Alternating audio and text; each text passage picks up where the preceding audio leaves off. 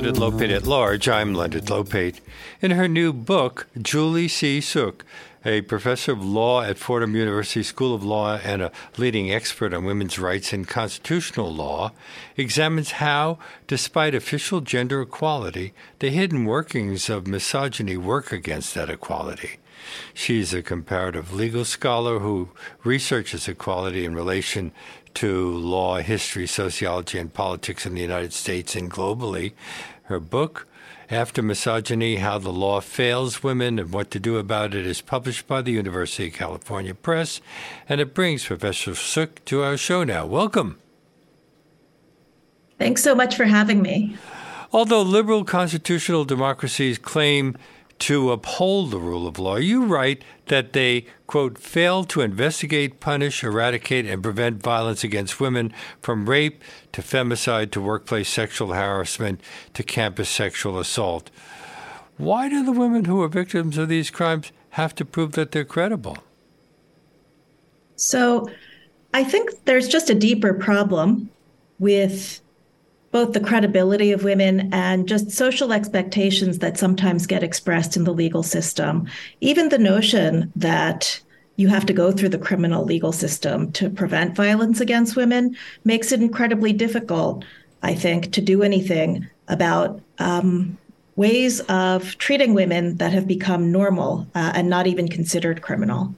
Have some of the women who've been victims of crimes ended up on trial for bringing the truth to light? Yeah, absolutely. Uh, so my book doesn't really talk that much about, about the difficulties faced in, by women in the criminal legal system. Uh, my book is more really uh, uh about constitutional law uh, and the ways in which women have struggled to try to reset entitlements in the context of constitutional law uh, because of the ways in which misogyny is entrenched structurally in a range of different legal systems, including the criminal legal system. And you argue that misogyny is much worse for women than hatred. My dictionary defines misogyny as sexism, bias, bigotry, discrimination, intolerance, prejudice. Uh, and, and, that's worse than hatred? Yes. So, actually, um, part of what I'm trying to do in the book is to reshape our understandings of what misogyny is so that the dictionary defini- definition that you read me is either wrong or incomplete. Uh, I think that all of the things that we tend to think of as being misogyny has to do with hatred or discrimination or animus against women. When in fact, misogyny is actually a structure. It's a structure that we've inherited from a legal system of patriarchy. And since the Me Too movement, there's been a lot of work in the academic literature, in philosophy and sociology about this, about trying to think of misogyny as not just being the individual acts of really monstrous men who either hate or have disdain for women, but connected to a larger legal framework in which it's expected that women put up with violence, sexual relations that they don't really want, um, and very importantly, and the centerpiece of my book, uh, forced motherhood, which I think is becoming a much larger issue nationally because of the abortion bans that have gone into effect since the Supreme Court decided Dobbs versus Women's Health last year. Well, that's still up in the air, but uh, it looks like it's going to be messy no matter what happens. Well, it, it is, but one thing that has been difficult is that we have one of the oldest constitutions in the world. We have a constitution that was adopted by slave owning men in the 18th century uh, that um, set up a set of legal institutions and a legal order that did not assume that women were equal rights bearers.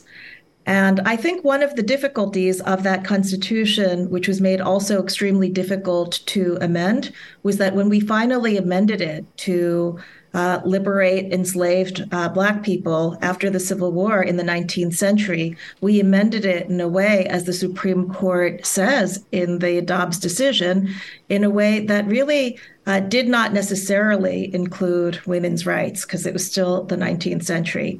Uh, but unfortunately, it's those provisions, the, the guarantee that we have in the Constitution of liberty and equality in the 14th Amendment, it's those provisions that we've always relied on through judicial interpretation to protect the right to abortion or just any women's rights to control their own destinies. And I think one of the problems, uh, you say it's up in the air. Uh, it is up in the air because after the Supreme Court said the Supreme, uh, the Constitution doesn't protect a right to abortion, the legal effect of that is that in many states throughout the nation, affecting the lives of millions of people, women are now um, forced by the legal order uh, to bear children that they don't want. Uh, and one of the difficulties, to the extent that in our law, even before Dobbs, we had Roe v. Wade, we had a law that protected the right to abortion, uh, but it treated that right as a privacy right rather than um, what I argue is the more fundamental problem with forced motherhood. It's not that it's just an invasion on the woman's body, it's more that society benefits uh, from women's disproportionate contributions to childbearing uh, as well as to child rearing. So, in addition to being pregnant, which is burdensome uh, for women, uh, and um, the women are expected by many of our social and political and legal arrangements uh, to most of to do most of the childbearing with extremely little support from the state for any of those things. So the state does not really protect against pregnancy discrimination hmm. very well, even though we have laws against pregnancy discrimination. Until December of 2022, we didn't even have a law requiring employers at the federal level to accommodate pregnant workers on the job. We're one of the very few countries that are uh, wealthy, advanced democracies that do not guarantee paid maternity or paid parental leave uh, at the national level. Uh, and so these are all ways in which the law expects women to do childbearing and child rearing to the benefit of society. We have a culture of life. We have citizens who are born, fed, and raised uh, without valuing women's contributions. Uh, it's almost that it's they're the law uh, and the government are extracting those contributions by women to childbearing and child rearing uh, without just compensation, uh, without supporting uh, women as fully equal citizens. And I argue that that's really the structure of misogyny this expectation that all of us benefit from women's outsized sacrifices and forbearance. Uh, and that we have to understand that as being a, a, really important part of what makes it meaningful, actually, when there's hatred against women. Because if you think about it, if misogyny were just like a, some men hating women, it would not. It would be a kind of. Uh, it would not be a huge problem. Uh, I think part of the difficulty with uh, animus against women is that it's powered by these larger structures that also um, benefit from women being kept down. Well, doesn't it go all the way back to when patriarchy was established by Roman law, which then influenced Western legal systems?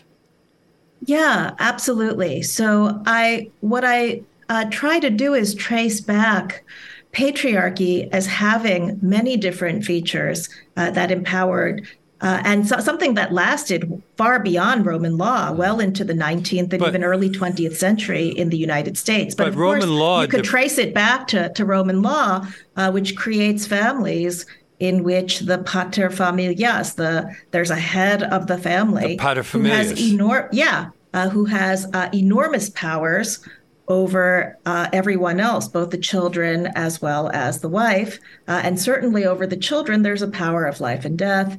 Uh, and if you think about the legal order that's based on only one legal person having absolute power and everyone else being dependent and relying on the patriarch, as it were, uh, for representation in the public world, uh, I mean, we, you could think about that as a Roman law feature. But if you get into even the 19th century in the United States, and I'm talking about the 19th century even after we get the 14th Amendment of the US Constitution guaranteeing that everybody has equal protection of the laws.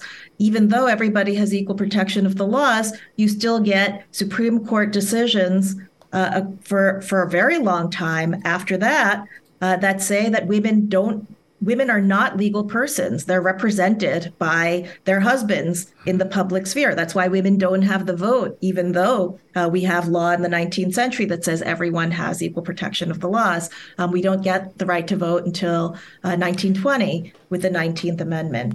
so this the... is an example of how patriarchy, even though you might say that there are things that we use in fundamental law, like a guarantee of equality or even equal suffrage for women, uh, even after we get those things, patriarchal gender relations still get enforced in other parts of the law uh, because the expectation uh, that women fulfill certain roles uh, in the context of childbearing and child rearing, that those expectations are so deeply entrenched and remain entrenched even after the law says there's equality, even after the law says rape is prohibited uh, by the criminal law, uh, even after the law says sex discrimination in the workplace is prohibited, even after the law does all those things, uh, the expectations uh, that are uh, generated by patriarchy remain. Well, wasn't the institution of marriage initially conceived of as a way of establishing legal paternity and ensuring property rights between legitimate children and their father? Uh, and is that something that continues to this day? Because we still usually give children from a marriage their father's last name. Yeah, I mean, I think that's changing a little bit now. Uh, but yes, certainly and this is something that Simone de Beauvoir in The Second Sex looks at very carefully. That was uh, 1949. Is, absolutely, but I think it it really was uh, a a really important book even for American feminism. Ruth Bader Ginsburg, who I think we all consider uh, the founding mother of constitutional gender equality and legal feminism in the United States um, has often talked about how it was a real revelation for her uh, when she read Simone de Beauvoir's uh, The Second Sex in 1949. Uh, and there are long chapters in de Beauvoir's work about the origins of patriarchy. Uh, and of course, she's building on uh, Engels, uh, the origins of family and private property.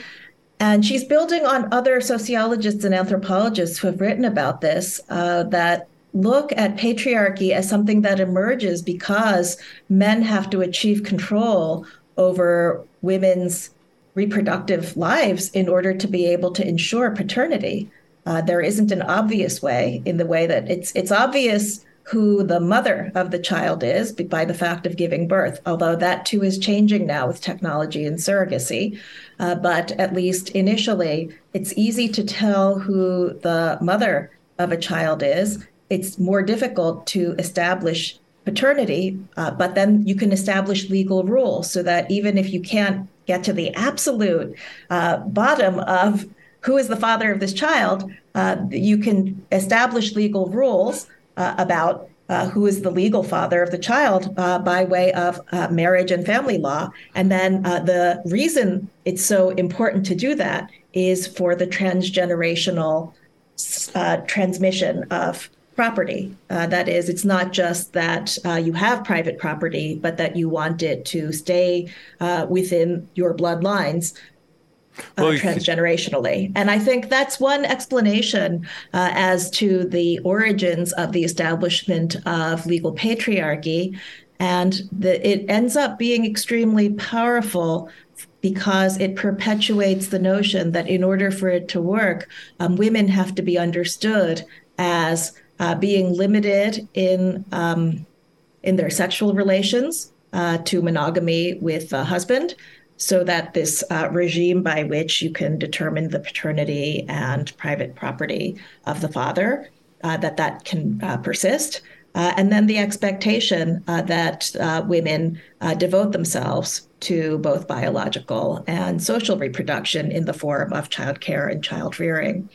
And I think those expectations last even after the law says men and women are equal. Uh, this is a very strong human rights norm after World War One, and especially after World War II, where uh, every democracy in the world writes new constitutions that have, like, it's a staple of constitutions around the world to say men and women have equal rights under the law, men and women are equal uh, or uh, the law shall not discriminate on the basis of a variety of characteristics, including sex. Uh, that that becomes very common. Uh, but even though the law uh, declares that, it takes much longer to dismantle all of the different ways in which law, uh, without explicitly establishing patriarchy, enforces the expectations of motherhood, child rearing, and essentially benefits to society and benefits to men uh, based on the limitation of women's roles to reproduction. My guest on today's Leonard Lopate at Large is Julie C. Suk, S U K. Her latest book, After Misogyny How the Law Fails Women and What to Do About It, is published by University of California Press. And this is WBAI New York 99.5 FM. And uh, we are streaming live at WBAI.org. I want to go back and talk a bit more about the precedent and how we arrived at this situation. Uh, in his commentaries on the laws of England, uh, 1765 to 1770, Blackstone offered this definition of marriage quote, by marriage, the husband and wife are one in person in law. That is, the very being mm-hmm. or legal existence of the woman is suspended during the marriage, or at least is incorporated and consolidated into her husband. Did that say that women no longer existed once they got married? That married women had no legal existence and were completely subject to their husbands? Well, it's essentially yes. So, uh, of, of course, obviously, saying that someone is legally non existent is different from saying that someone is socially or culturally non existent or non existent just as a uh, in terms of our experience of uh, reality. But uh, what it means to say that they're legally non existent is that they don't have the rights of legal personhood. Hmm. Uh, in the same and way that children, law, chil- right, children don't have the rights of legal personhood, or they have extremely limited rights of legal personhood. But and but at that time, what was meant by the rights of legal personhood was the right to own property. But also, and, women couldn't enter the contracts. Women couldn't, uh, right. con- couldn't and enter the right contract. to enter contract. They couldn't sue or be sued. Right to sue or be sued, exactly. Uh, so these are all features of being a full legal person. And, and property that, that, was owned by women prior to marriage went to their husbands. Exactly. W- and money that marriage, was earned by a woman during new... marriage belonged to her husband. Absolutely. And so this is what I mean by patriarchy. Uh, and what you're describing is the doctrine of coverture, which makes women not legal persons under the law. And this is this remains true even after the US Constitution gets the 14th Amendment, which says that no person shall be deprived of equal protection of the laws, that no, person shall be deprived of life, liberty, well, I want to uh, go back property a- without due process of the laws.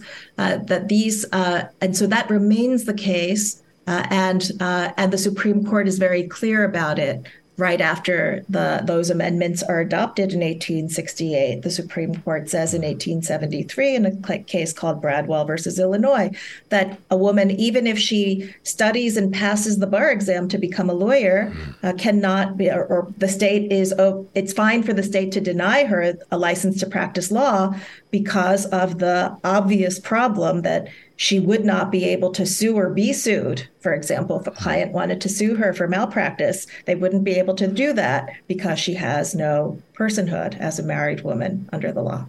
And uh, we're not just those kinds of things, but when it came to sex, husbands uh, were entitled to sexual intercourse, were uh, and even were the exception to rape, they had the right to demand obedience from their wives, the right to use physical force against their wives, and decisions on family and children were given solely to the husband. And, and, that, and that was held, upheld by the courts until the 20th century? Yes. Wow.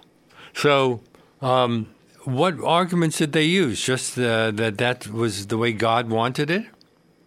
Yeah, so that was actually um, what you're saying was actually in the opinion uh, in Bradwell versus Illinois uh, that that was the uh, divine uh, that that that was divinely justified uh, according to religious sources.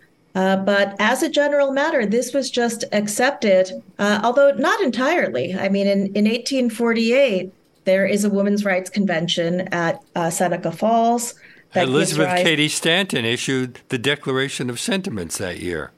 Exactly right. And she basically uses the language of the Declaration of Independence, mimics it to point out uh, what's wrong with all of the things that you've just mentioned. uh, the idea that married women can't own their own property. They can't. They're excluded from professions, even if they manage to get a job outside the home. Uh, those earnings from that job would belong to the husband. Uh, she does not independently have parental authority over her own children. Uh, if she were to get divorced, uh, which is rare, but if she were to get divorced, uh, her parental rights and authority over her own children could not be would would not endure. Uh, and so these are all of the things that uh, feminist movements, both in the United States and in many other countries, were really interested in dismantling. And the primary ways in the 19th century was ensuring that women could vote. Uh, but of course, it was it became clear in the 20th century that the simple ability to vote did not necessarily lead to the changes necessary to dismantle these legal frameworks uh, that we're talking about. And a lot of them just uh, fell apart much more slowly and in many different ways. And so, one of the things that I look at, uh, it's a question of strategy. How did women, whether they identified as feminists or not, how did they think about how they should seek a dismantling of a legal order that expected their subordination, that expected society to continue to benefit from all of the things that women were expected to do, particularly in the home, particularly with regard to staying pregnant and raising children and doing only those things. And um, and even contributing economically in ways over which they had no control. Even if you contributed something, the husband could control uh, those wages. And a central area for organizing in the 19th century uh, for a lot of women, particularly in the Midwest, in the United States, in places that you don't necessarily associate with radical feminism, but in a lot of places, uh, women get interested in alcohol. Uh, Women's Christian Temperance Union is the largest political organization of women in the United States, larger than suffrage organizations by the end of the 19th century. And I have a chapter about women organizing against prohibition in my book as an example of women really thinking through how to reset the basic entitlements because it's not just although certainly they were also advocating women's for women's right to vote but it's not just those kinds of political rights or the right to equality and non-discrimination that we think of as being so central to women's liberation and the end of patriarchy. Uh, one of the things they thought was really important was attacking some of the large corporations that they thought enabled toxic masculinity and male drunkenness. Uh, there was this practical problem, of course, that all of the things that we're thinking um, that we've mentioned, uh, the fact that the men uh, m- men controlled married women's earnings and property, and uh, women did not have parental authority over their own children. All of these things uh, may not be a problem for a lot of women, but they become a serious problem if the husband is abusive in any way. Uh, so, uh, and of course, drunkenness was a hmm. large social problem in the 19th century, uh, but it was one that a lot of women called attention to because male drunkenness meant that men could just spend away the family wage, could spend away the woman's earnings as well, uh, made it really difficult if a woman wanted to uh, split from her drunk or abusive husband. Uh, if she had no parental authority, then she couldn't, um, that made it difficult. So, uh, so it's really interesting to see how uh, alcohol in the 19th century uh, makes women think that, in addition to advocating for suffrage and political rights, and even some forms of legal equality in the economic and professional sphere, they also attack the liquor industry. Uh, they say that they need a, a constitutional amendment uh, prohibiting the manufacture and sale of alcohol. And I think this is one of the Wait. most fascinating movements in American history that we don't think about enough because what women were seeking to do and and which they succeeded in doing in part uh, with prohibition was resetting the relations of power that existed between themselves and men. Uh, they believed that some of those that that relationship of power was perpetuated uh, not only by the men on their own, uh, but by uh, legal structures uh, that gave outsized power to the liquor industry, uh, which then enabled abusive husbands to have much more harmful effects on women's lives than they might otherwise have. Well, and that's I, the dynamic that I find super interesting that we don't, that it's not just abusive husbands or misogynists uh, that are the problem, but larger structures uh, that enable and empower. On yesterday's show, we talked about the role the KKK played in getting prohibition enacted. So it's interesting that progressive women and the Ku Klux Klan were allies in this. Yeah, I mean, I think that happens a little bit later, uh, but yeah. certainly one of the the other really uh, troubling thing although I think it's a troubling fact that we need to confront about American democracy, is that under the constitutional structure that we have, uh, we cannot make significant constitutional changes without getting two thirds of the sitting Congress and three fourths of state legislatures to ratify an amendment. And so, uh, so generally, a lot of the changes that you get, even changes that you might think are positive, including the 19th Amendment, which gave women the right to vote, uh, and in 1920 in 1920 uh, and the Prohibition Amendment from that same period. Uh, at that time, uh, it's uh, it's really impossible to get any meaningful change uh, without engaging people who are white supremacists. Hmm. Uh, and so there, there's plenty of racism in the women's movement for suffrage as well, which I think many writers like Martha Jones have written about.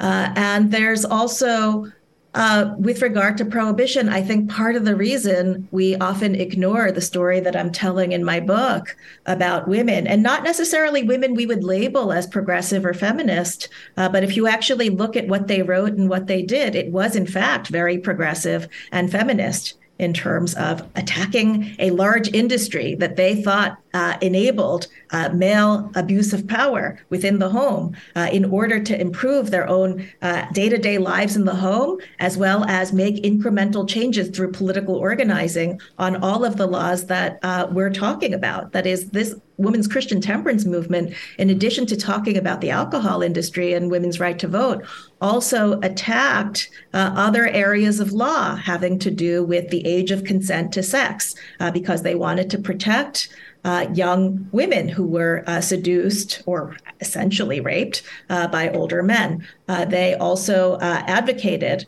for uh, women's right to keep their own earnings or to have some control over their own earnings, even if they were married. And um, and certainly they also advocated for women's entry into the legal profession. Uh, that's something that began to change a little bit even after the Supreme Court decision that said it was fine for states to exclude women from the legal profession. Uh, so, uh, so, I think so we following. Have to have yeah. Following the passage of the 19th Amendment, suffragists moved to eliminate all legal rules that empowered men over women by proposing the Equal Rights Amendment in 1923?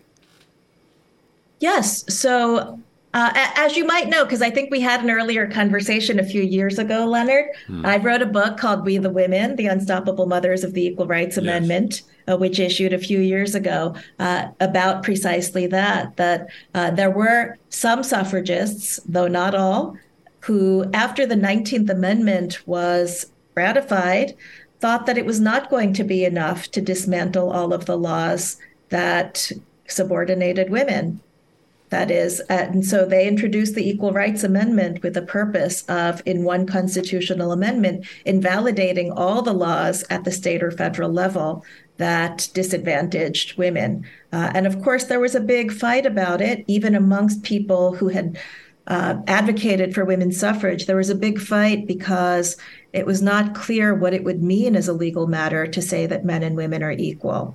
Uh, there are certainly, and we struggle with this problem even to this day. If you have a law that says that men and women always have to be treated the same by any public policies or government, that's going to do a lot to dismantle some patriarchal relations. But if you're living in a world where there are a lot of patriarchal assumptions still made by a lot of people. Sometimes it's necessary to treat men and women differently in order to overcome women's disadvantage. And I think because of that difficulty, there had there was a struggle about the Equal Rights Amendment that continues to today because the Equal Rights Amendment uh, it's still not totally officially complete in terms of its addition to the U.S. Constitution. Well, it was finally adopted in 1972, But um, in uh, the 14th Amendment, we haven't mentioned that. That was even earlier, the, the Equal Protection Clause. Wasn't well, no, that- I've been talking about the 14th Amendment all along. That, that, that's what I'm talking about in terms of our effort in the Constitution uh, to dismantle patriarchy. Uh, it was it was kind of an effort, uh, but not a real effort because it did officially say equal protection of the laws. Uh, but initially, in 1873, the Supreme Court did not interpret it as applying to the equality between women and men. The Supreme Court only starts interpreting the 14th Amendment to include a ban on sex discrimination by government a hundred years after. Uh, that is starting 1970. Uh, the Supreme Court starts reading that 14th Amendment uh, to prohibit forms of discrimination against women. You're listening to Leonard Lopate at Large on WBAI in New York, 99.5 FM, and streaming live at WBAI.org. Every day she tells her daughter, Baby, you're not just a pretty face. She says you gotta work much harder than every single man. That's just the way.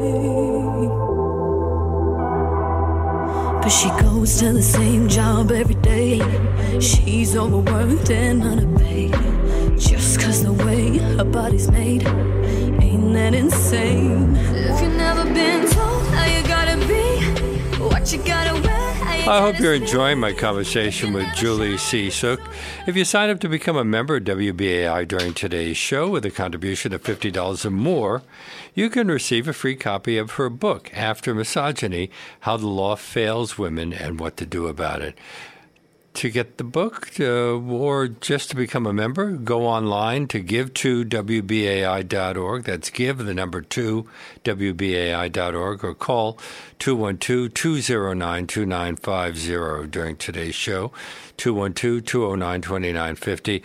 We'll be happy to send you a copy of the book, but don't forget to make that $50 donation in the name of Leonard Lopate at large, and we thank you very much. And return to Julie C. Suk her book, After Misogyny How the Law Fails Women and What to Do About It, is published by the University of California Press. She is a professor of law at Fordham, at Fordham University School of Law.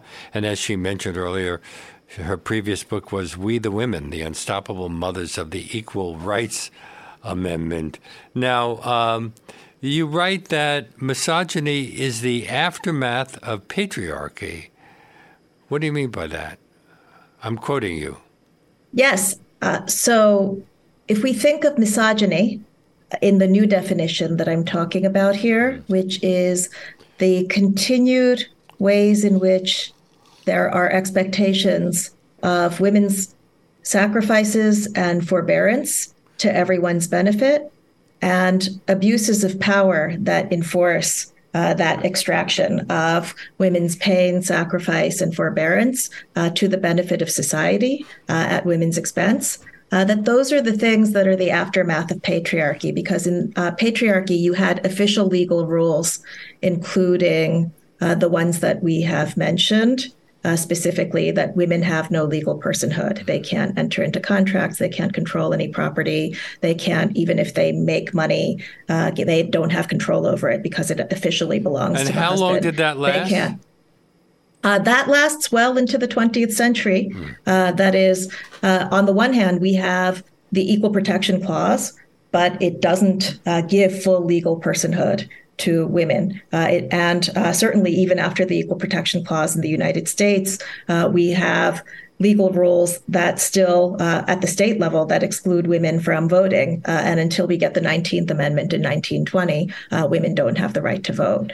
but eventually, in the 1970s, and this is something that chapter one of my book called The Equal Protection of Feminists and Misogynists gets into uh, that in the 1970s, the Equal Protection Clause is finally interpreted uh, in the 1970s, largely because of the pioneering work of Ruth Bader Ginsburg as a lawyer. Uh, it gets interpreted to dismantle sex discrimination in the law. But what I point out is that it's not enough, actually, to dismantle patriarchy to get rid of patriarchal legal roles. So even though you get these rulings from the Supreme Court that say, well, the law can't assume that the woman is dependent. Uh, the law can assume uh, that the men should have priority with regard to being the uh, executor of a dead person's estate. Uh, so all of those things are dismantled. All the ways in which the law treats men and women di- differently get dismantled in various landmark cases uh, in the 1970s. Uh, but what's really interesting is that the theory behind that really comes from through Ruth Bader Ginsburg, of all places, Sweden. Uh, in Sweden, uh, although Sweden is not unique, uh, throughout the mid 20th century, after World War II, when all the constitutions in the world start including equal rights of women and men in their constitutions, uh, there are real debates about what that means. But there was uh, a in, Swedish feminist named Ellen Key who played a major role in in discussing this. Yeah, well, Ellen Key is somewhat earlier than this period that had an influence on Ruth Bader Ginsburg. Mm-hmm. Uh, she wrote a lot about the importance of the contributions of motherhood, and that was more in the early part of the 20th century, around the time that the suffragists in the United States uh, were agitating for the 19th Amendment. By the time we get to the 60s, it's a woman named Eva Moberg uh, and Ginsburg actually talks about Eva Moberg's writings, which Ginsburg encountered because Ginsburg was actually a law professor doing comparative law research uh, on Sweden. And so she goes to Sweden and uh, a really important debate that's going on in Sweden, and it ends up being part of a very important report that the Swedish government writes the United Nations, is about gender roles. And it's not just about how it's really confining for women to be expected to be only wife and mother and homemaker. That's very confining for women. But the incredibly important insight in Sweden is that these gender roles are not good for men either, because it deprives men of the opportunity to flourish flourish as caregivers and fathers. Uh, and so the prime minister of Sweden travels to the United States in 1970 and gives a speech called The Emancipation of Man. Hmm. And he's talking about how if you really want to have gender emancipation, if you really want to end what's bad about patriarchy for everyone, including men and women, uh, then you really have to transform gender roles so that not only can women start working, uh, but also uh, caregiving and housework have to be shared equally between women and men. And this is an idea that Ginsburg was very into. She often talked about it in her speeches. But if you think about the legal strategy that takes hold in the United States, one of the problems is that we dismantle patriarchy, uh, but we don't build gender equal infrastructures to replace it. Uh, and that's what I mean when I say that misogyny is the aftermath of patriarchy. If you dismantle it, uh, but then uh, you kind of leave it to the market to figure out what's going to happen, a lot of the old cultural expectations about women uh, being expected to be pregnant and um, have a second class status in the public sphere uh, in the workplace or in politics those things are going to be perpetuated through other means. Whereas in sweden what's really interesting is that in sweden they weren't that in, they didn't do that much to ensure completely equal or same treatment of women and men under the law uh, what they actually did was work on transforming their political institutions so that they'd be capable of passing legislation to build childcare centers and to fund parental leave for both women and men, not just maternity leave, but also paternity leave. Because yeah. if you don't have both maternity leave and paternity leave, you're not going to have that kind of major revolutionary transformation of gender roles uh, that's necessary to fully dismantle patriarchy. If you think of patriarchy as not only being a legal system, but the full set of cultural and social expectations that the legal system enforces. Uh, and I think that's a very important lesson for me studying feminism, not just in the United States, but in other countries throughout the world. Uh, that I think one of the things that we've gotten wrong in the United States is that we have focused, feminists uh, have focused too much on non discrimination rules, making sure that we're not hating women, making sure that we're not discriminating against them, uh, making sure we're not engaged in the dictionary definition of misogyny, when in fact, uh, women remain disadvantaged in terms of pay, in terms of their positions in leadership, that in uh, in many respects, and certainly now uh, there are serious problems uh, that we're having nationally because of the expectation that women remain pregnant against their will uh, by banning abortion. that all of the, these things persist uh, because we haven't focused enough on the actual structures and actual um, policies that maintain those gender roles. Uh, all we've done uh, was ins- ensure formally that the law doesn't discriminate against women. How is uh, abortion so, law being handled around the world? Uh, are there, there, I'm sure there are some countries a lot more progressive in the rights being given to women regarding abortion than this country. So, sure. I mean, I think the United States ha- ha- is really different from many other countries. I think the predominant approach that we see in many of the democracies that we consider are pure democracies, including France and Germany uh, and England, is that on the one hand, no country in the world went as far as Roe v. Wade. Roe v. Wade basically said that the state could not prohibit uh, or even significantly regulate abortions uh, before viability. And that's what got overruled by the Supreme Court last term. Uh, in most countries around the world, uh, abortion is freely accessible in the first trimester, uh, usually up to the 11 to 13 or sometimes 14 week mark. Uh, but after that, in most countries around the world, uh, after the 14th week uh, and up until viability and obviously past viability, uh, abortion is highly regulated. That is, you can only get an abortion not at will, uh, but uh, to save the health or the life of the mother, and in cases of rape and incest, uh, and in cases where there are significant fetal abnormalities that would make it. I mean, so we're talking about cases where the fetus might uh, die uh, upon birth uh, because the abnormality is that serious. Uh, but in any case, in a lot of other countries, uh, what has happened, even in countries that started out in a much more conservative Catholic place with regard to abortion, like Ireland.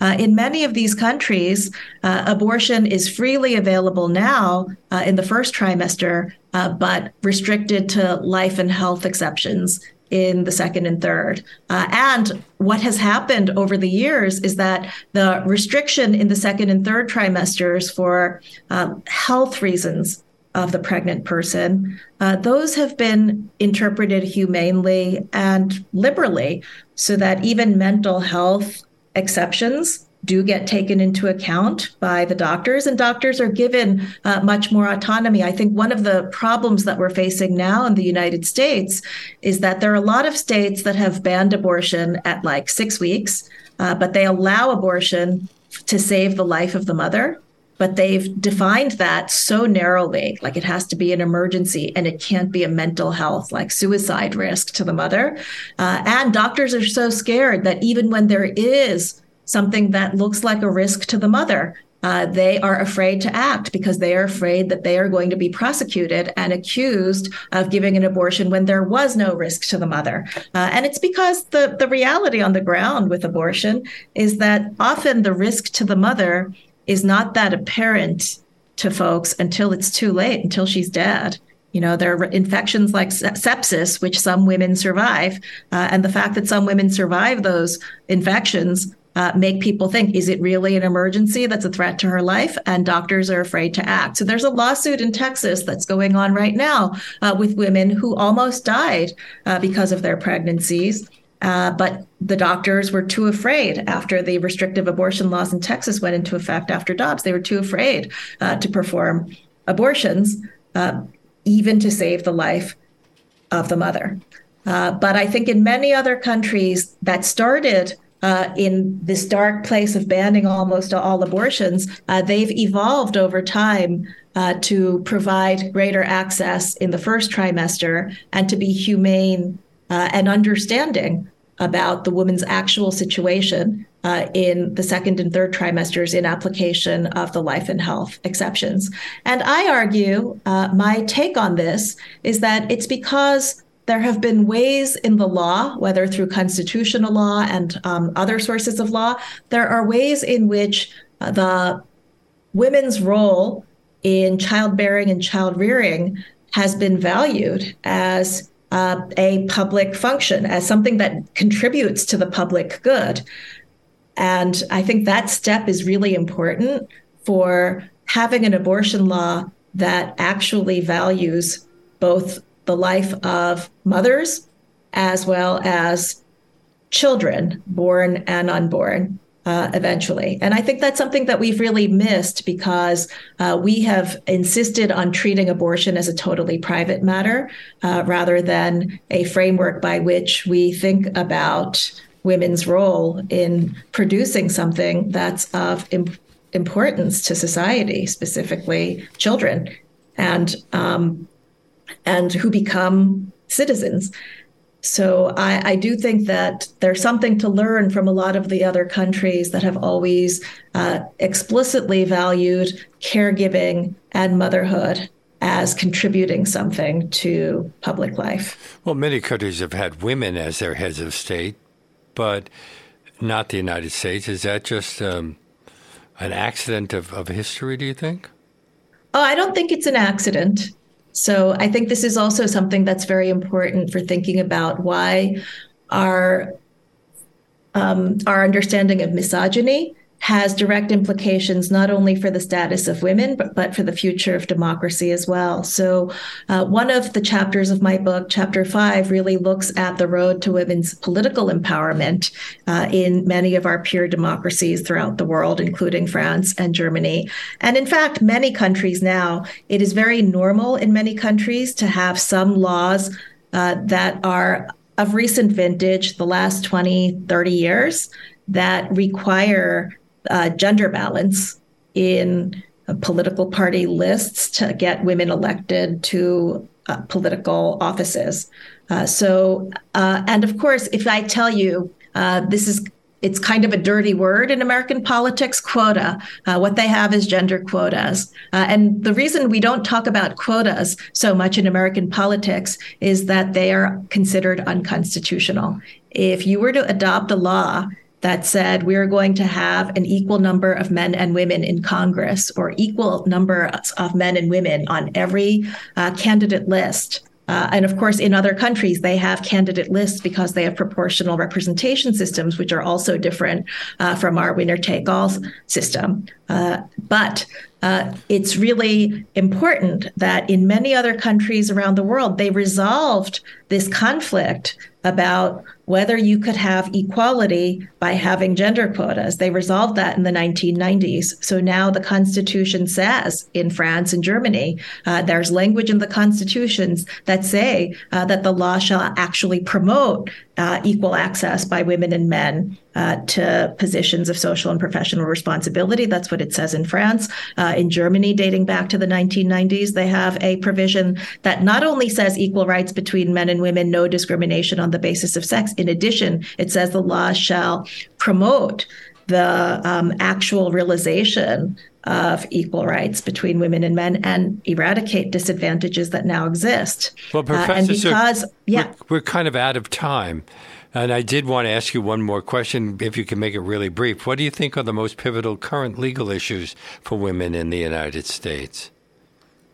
So, the most pivotal issues, I think, are abortion, and we have to understand the abortion bans that are taking hold. Florida just passed a pretty restrictive one mm-hmm. yesterday as ways of forcing motherhood uh, and inadequately valuing women's contributions to the public good. So that's one. Uh, and the other is the one we were just talking about uh, women's power in politics. I think we're going to see plenty of abuses of power. Uh, by men in politics, not what all about, men in what politics. What about by women like Marjorie Taylor Greene?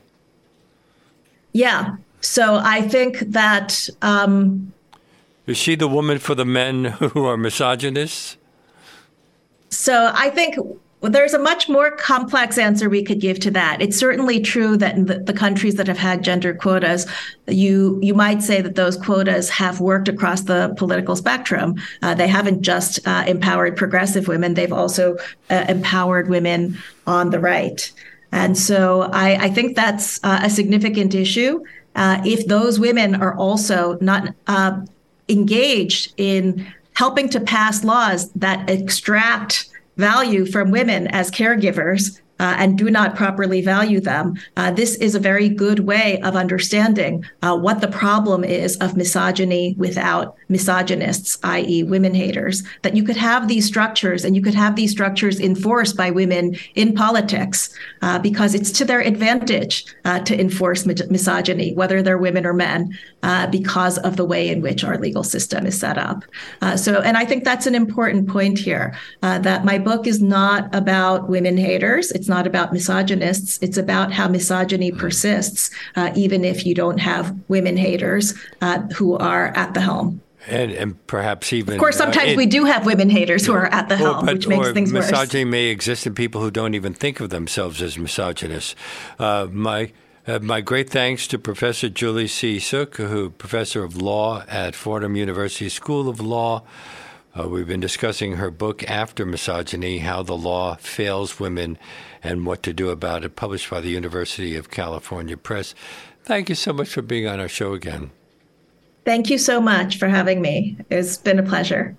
And that brings us to the end of our show. My great thanks to Kate Guan Allison for all of her help in preparing this segment, and to our executive producer, Keziah Glow, and audio engineer Reggie Johnson for all of their invaluable work that they do throughout the week.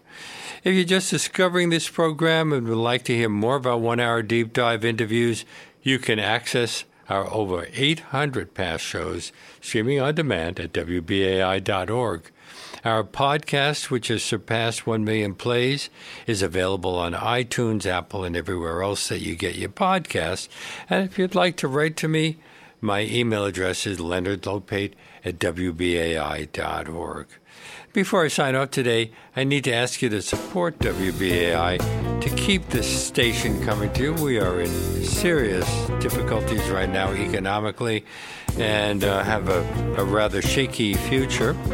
So we're hoping all of our listeners who have the means to do so make a contribution at whatever level they're comfortable with by calling 212 209 2950 or by going online to give to WBAI.org right now. That's 212 209 2950 or give and the number 2 WBAI.org because we need your help keep bringing this unique in-depth content, information you usually don't get anywhere else. And as I mentioned earlier, anyone who makes a contribution of $50 or more in the name of Leonard Lopate at large right now can receive a copy of the book we've been discussing, After Misogyny, How the Law Fails Women and What to Do About It. It's by Julie C. Suk. So why not make that call right now at 212-209-2950 or go online to give to WBAI.org. And we, you might also consider becoming a sustaining member, what we call a BAI buddy, uh, for $10, $15, $20, $25, however much you feel comfortable with, for as long as you want that to, to go on. And it allows us to plan for the future. And if you do that, we'll say thank you with a WBAI tote bag. Just sign up to become a BAI buddy for $10 a month or more. But either way, I hope you'll call right now because BAI relies 100% on listener donations. We don't take ads or foundation grants, which allows us to be completely free speech radio. But of course, that's why we also sometimes find ourselves in financial difficulty. So if you tune in regularly to Let Leonard Lopate at Large, why not let us know that you appreciate what we do on this show by going online to give to WBAI.org or by calling 212 209 2950 to play a part in keeping this historic station, the only one on the New York City radio dial that's 100% listener sponsored, alive and thriving with the tax deductible support.